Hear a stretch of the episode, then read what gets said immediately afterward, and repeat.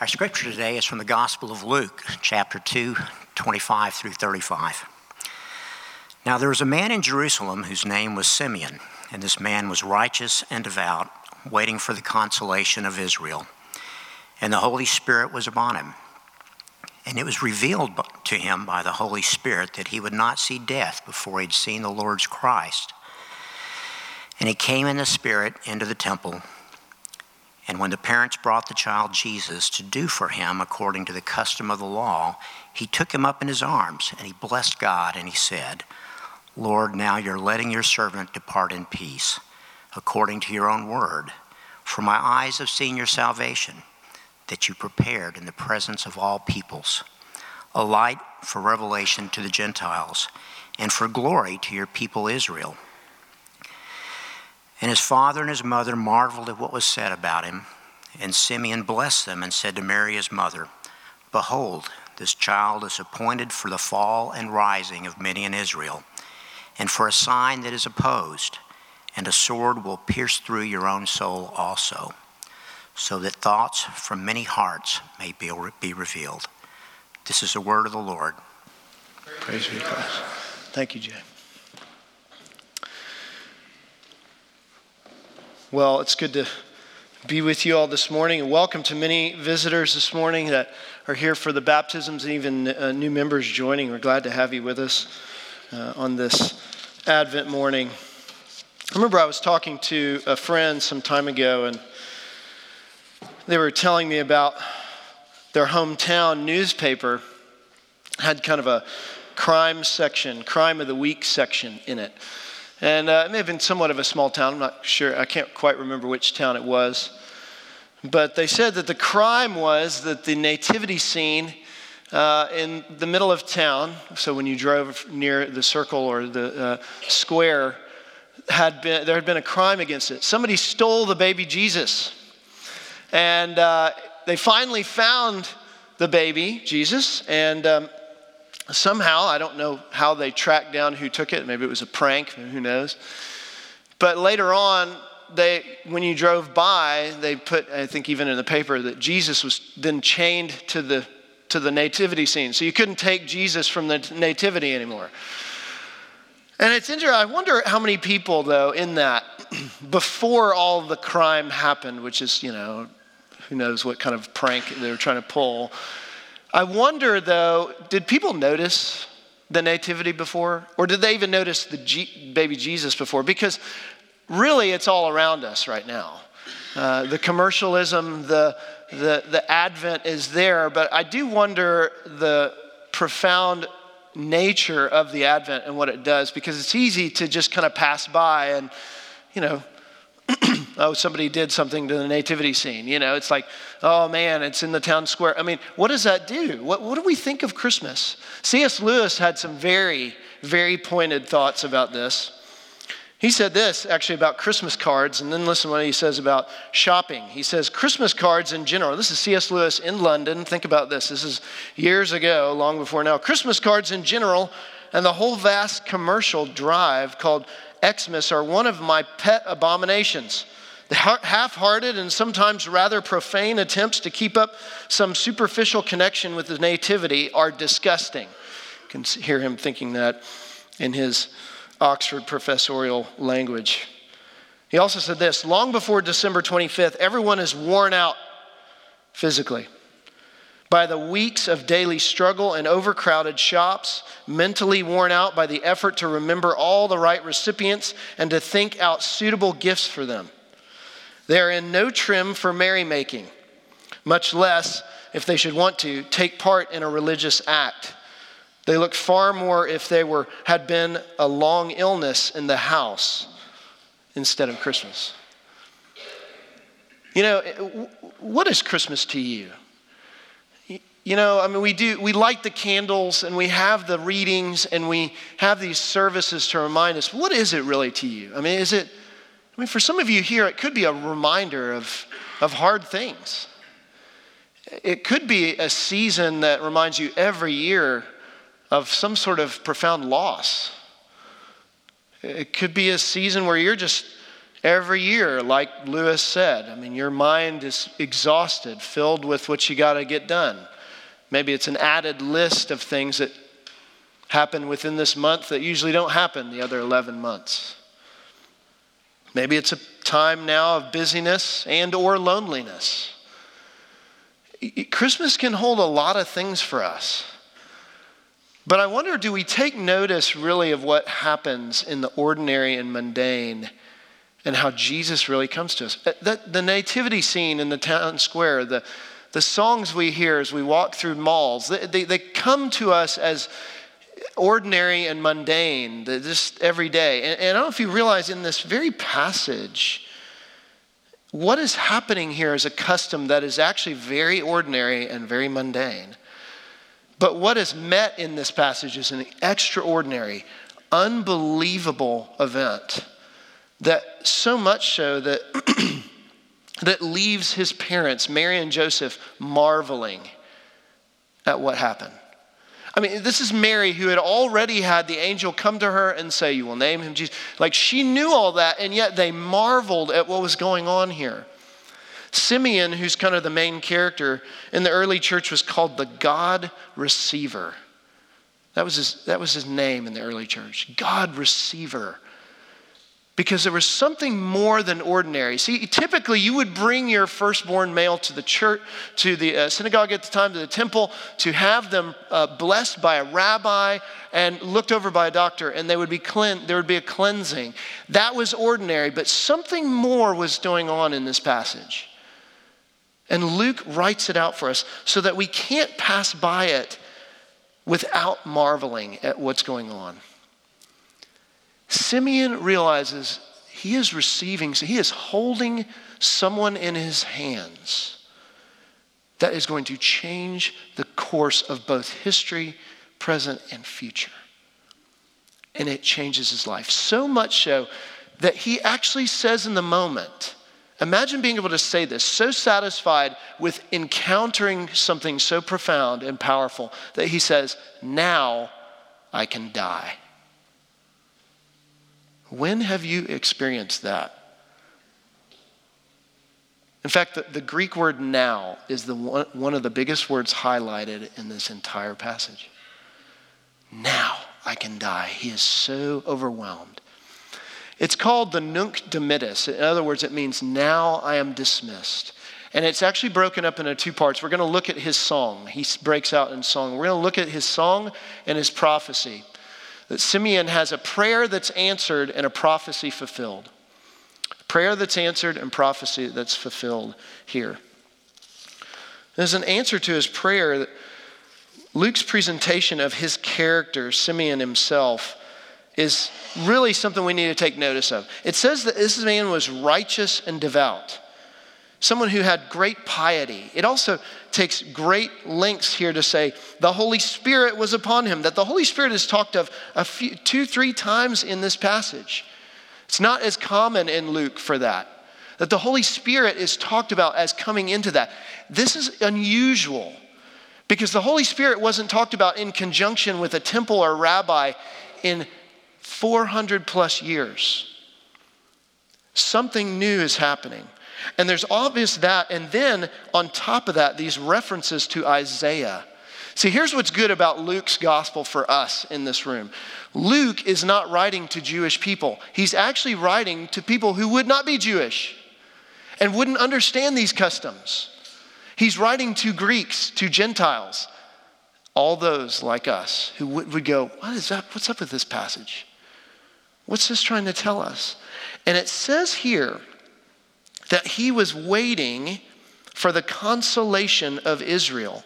Verse 25 a devout man waiting for the consolation of Israel. He's waiting for Israel to be comforted. He's waiting. He has been waiting. He's waiting for God to usher in an era of peace after incredible, incredible unrest.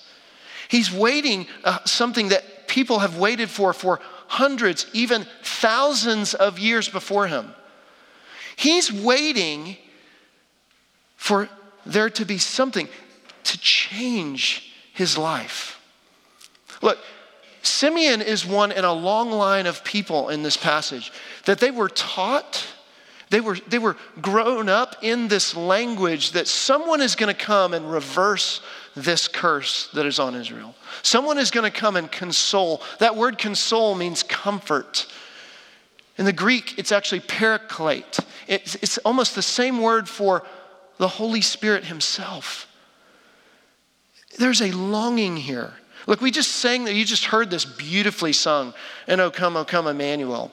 Listen to the language of that first line. O come, O come, Emmanuel, and ransom captive Israel that mourns in lonely exile here until the Son of God appear. They've been waiting. Look, can you imagine waiting? Look, th- this is a history and a people who have been waiting. Let's try and understand that for a second because this is a history and a people who have been waiting not just for a short period, but for so many years that many of them, and you may know what this is like, have heard the promises, they've been taught these things, they've read Isaiah just like Simeon has, and they've thought, and they've died never seeing it. And in, in, in some cases, they've seen the opposite. Where is peace in the midst of destruction?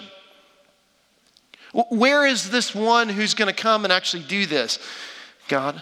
A lot of people falling away because they never, they never saw it fulfilled. A lot of people trying to hold to be faithful to those promises, promises that they would never, they themselves would never know on this earth. Can you imagine that longing? A longing to be rescued, a longing because you have it so deeply ingrained in you and yet you never see it. I've been reading the book Unbroken. There was a movie made about it. I've really loved the book. It's been, I've been reading it really slowly. And there's a point in this, it's a somewhat famous book about a, a guy named Louis Zamperini who uh, was a famous track star and then was in the war and uh, eventually was in a, a prisoner of war. And you, you read most of the book about that.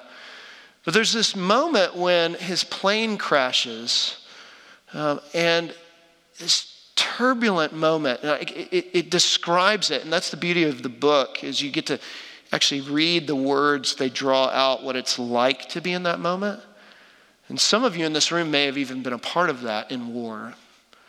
But as he crashed in his plane, everything's turned upside down. Water above, wires wrapped around his arms and legs trying to come out of wherever this is, trying to find the life raft, then finally finding a life raft, and then in the moment trying to learn who else is alive around him.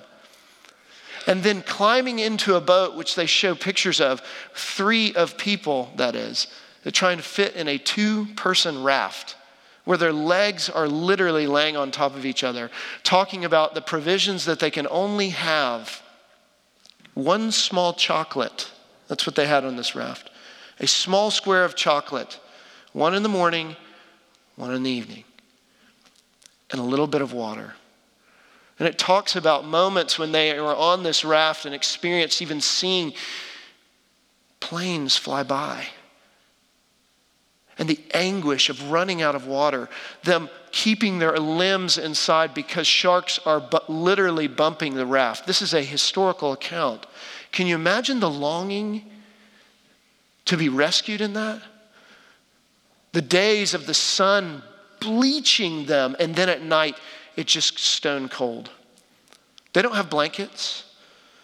They don't have anything in this raft. All they have is water around them for miles, and they are at the mercy of the current.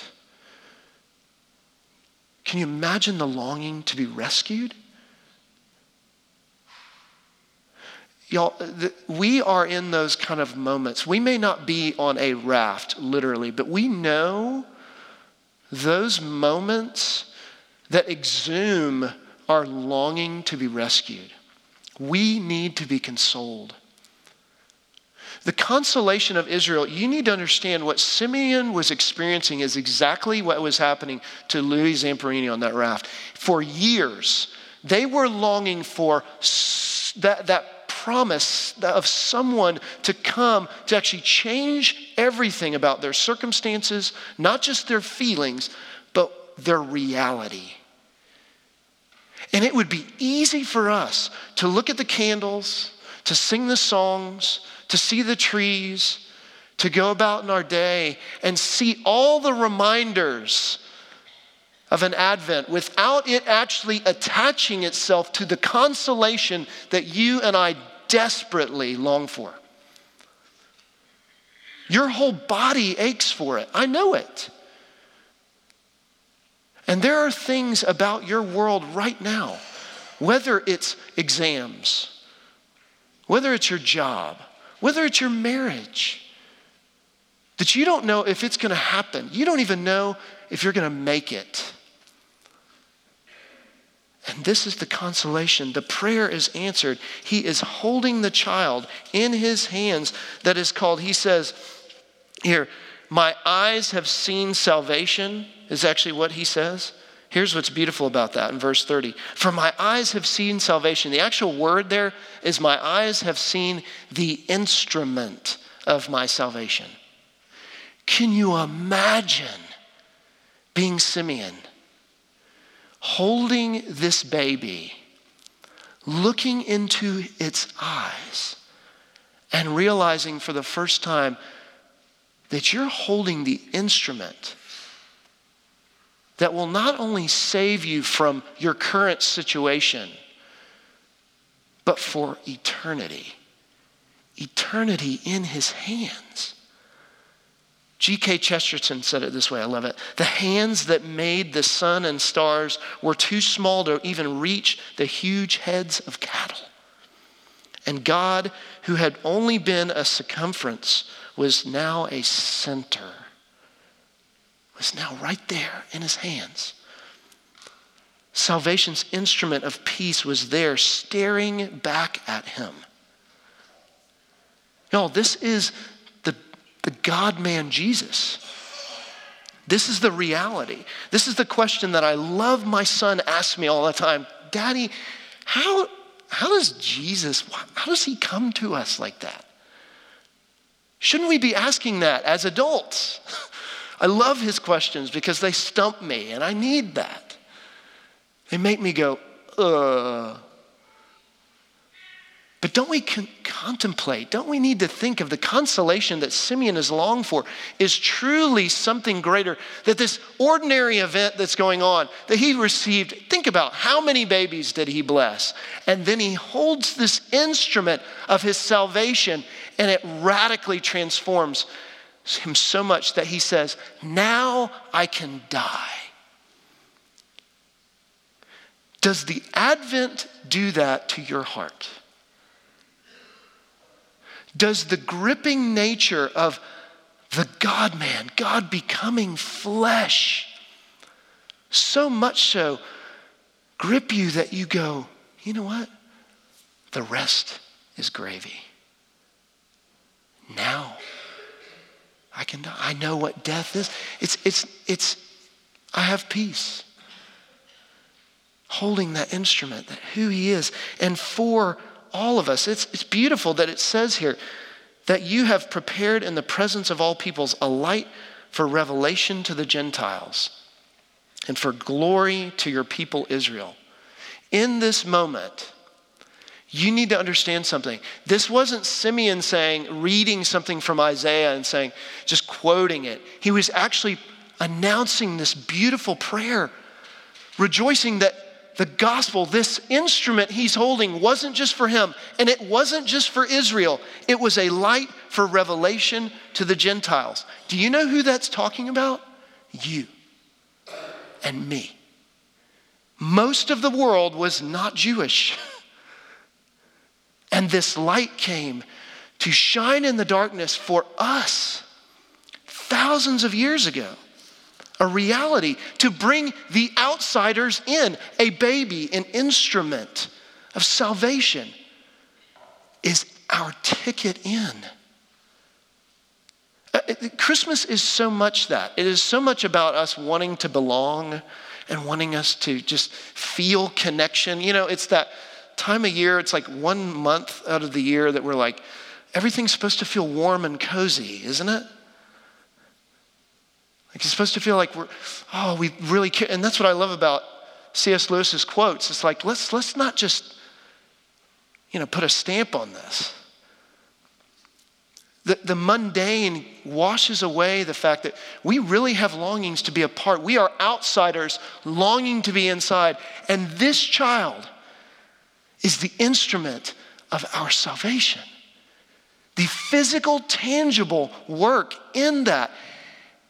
I remember my, my pastor years ago writing this and even preaching this and saying that Jesus did the incredible work of one of the most horrific things that can happen to a human being being born. Brought in through all of the, the fear, the dependency. Think about that. Think at that moment, Simeon is holding the answer to his prayers, who in that moment is so dependent that he cannot even reach up to touch his face. He's only a month old. And yet Simeon bows his heart to this baby. And here's what's wild about this it begins in this joyful prayer, but it continues in this fulfillment of a prophecy. Right after this, he turns, Simeon does, after you see the song and praise Mary and Joseph, it says, His father and mother marveled at what was said to him. And Simeon blessed them and said to his mother Mary something that you would not think or wish or desire for anyone to say to you about your child. Behold, this child is appointed for the fall and rising of many in Israel, and, and for a sign that is opposed and a sword will pierce through your own soul also, so that thoughts that the thoughts from many hearts will be revealed. The language of what he's saying is he's turning to them and saying, Your son is going to be an outcast. It begins in this beautiful, joyful praise, holding the baby, the instrument of my salvation. And he turns to the parents and says that. Can you imagine if I turned to the Greenwoods this morning and said that to them? They'd be like, new church.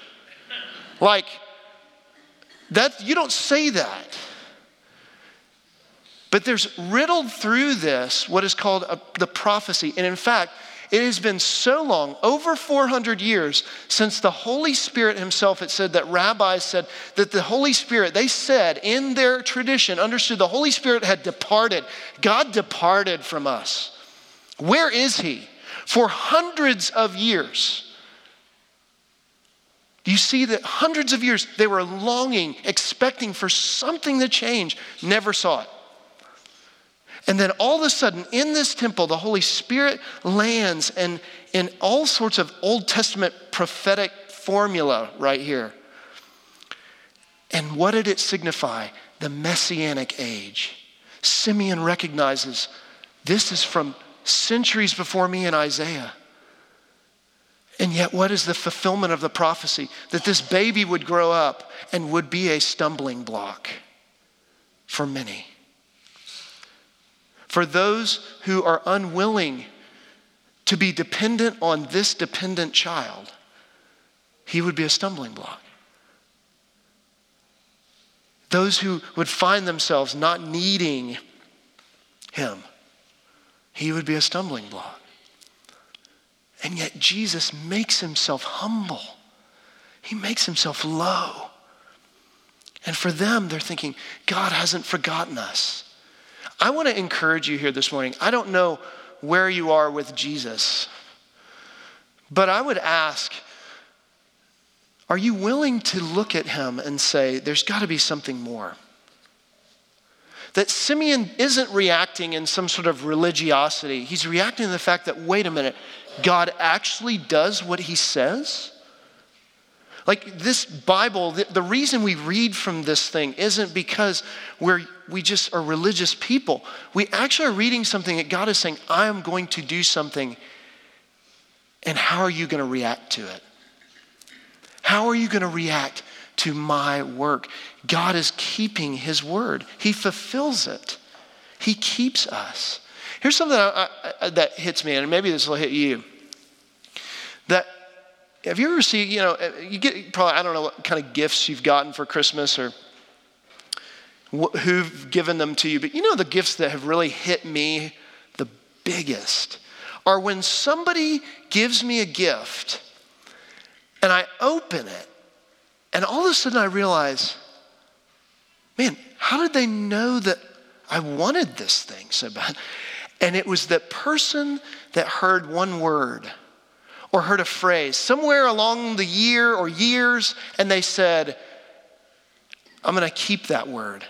I'm going to remember. And you open that gift and you go, they have kept me in their mind for however many months. They heard me. They knew exactly where I was and what I, what I needed. And it wasn't just a, oh, here's something else, but it was one of those things that hits you harder because you go, gosh, I can't believe you actually listened to me in that. And not only that, kept me. That is ex- the experience of this. It is that God keeps His word. It is the fact that He comes in flesh because He keeps us, that He hears us that we are crying out. And we ask and we wonder in this day and age, in this time, we talk about Advent, we talk about Him coming at Christmas, but we do wonder how does it connect to us now? Is He keeping His word now? Because the Bible, you know, we're reading about what happened then, but uh, am I just supposed to have this memory of Him? His advent, his coming, first coming, has everything to do with you now because every moment of his life connects to you. And he continues in his life to connect to what's going on with you. Imagine this. He takes the form of a baby. He comes and he takes every dependent form. He takes every aspect of what you learned as a kid bad or good, hurts, joys, all of those things, and he grows into those. The only way that you can be identified with is even from your conception, that Jesus enters into every part of that to identify with who you are and what your needs are and how you cry out to him.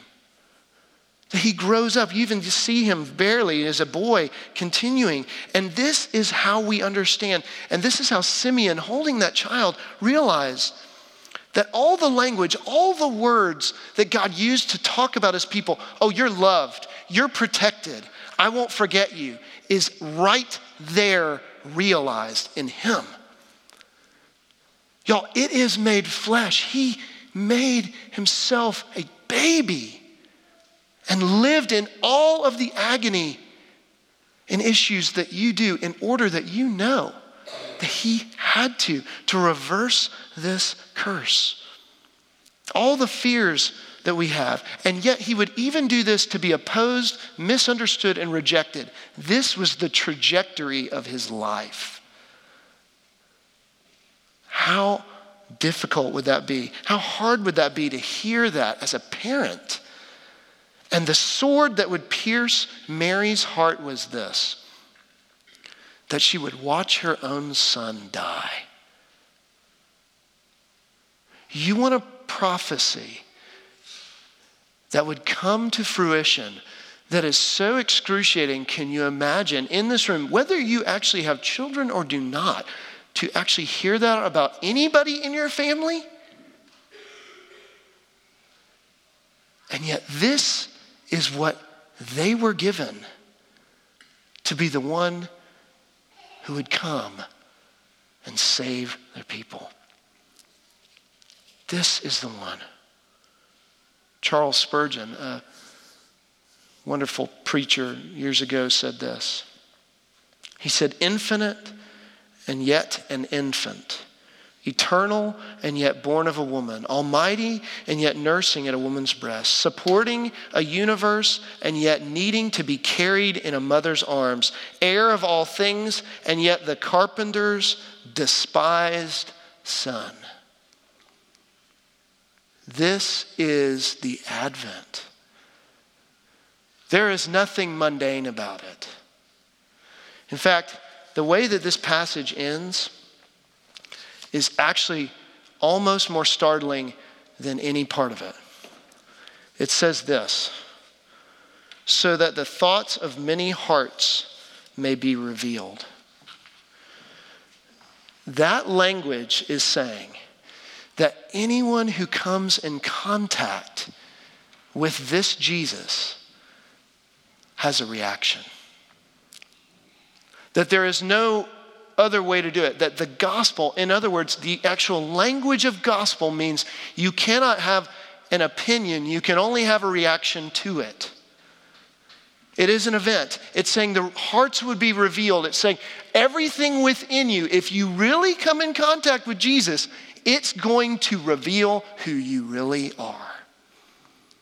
This table is that. This is the prophecy fulfilled. This is the Advent's course. This is where it's heading in his body and blood, my friends. Like, this is Simeon holding this baby. He knows it is heading to this because he knows the rest of Isaiah says it pleased God to crush him. Pleased God to crush his own son. And if you come in contact with that Jesus, your heart has to be revealed. Would it reveal to you this morning your relationship to Him? Would it reveal to you this morning that it is more than mundane? It's not some nativity where Jesus is chained down in the middle of a town square. This is a Savior that took on the chains, took on the cross, so that we might actually have joy and consolation that is true. Please come to this table this morning if you would. And do so not with a heart that is mundane, but no, ask, beg God to shake you by holding the bread and the blood of Jesus, almost as Simeon held the instrument of salvation. Would it reveal your heart for him? And if you're here this morning, would it reveal, would you come in contact with him? And if it reveals your heart to say, I don't know, Christmas is great, I love this time of year, but I'm not really into this. This is not for me. I don't mind talking about Jesus at Christmas, but him in any other part of my life is not a reality. I would encourage you to hear that revelation and stay in your seat and contemplate it or come forward and receive prayer. Because this table is set by the one who wants your heart to be revealed in integrity and truth of who you are in relationship to him. So as you come forward, let's do so. Let's stand together and let's read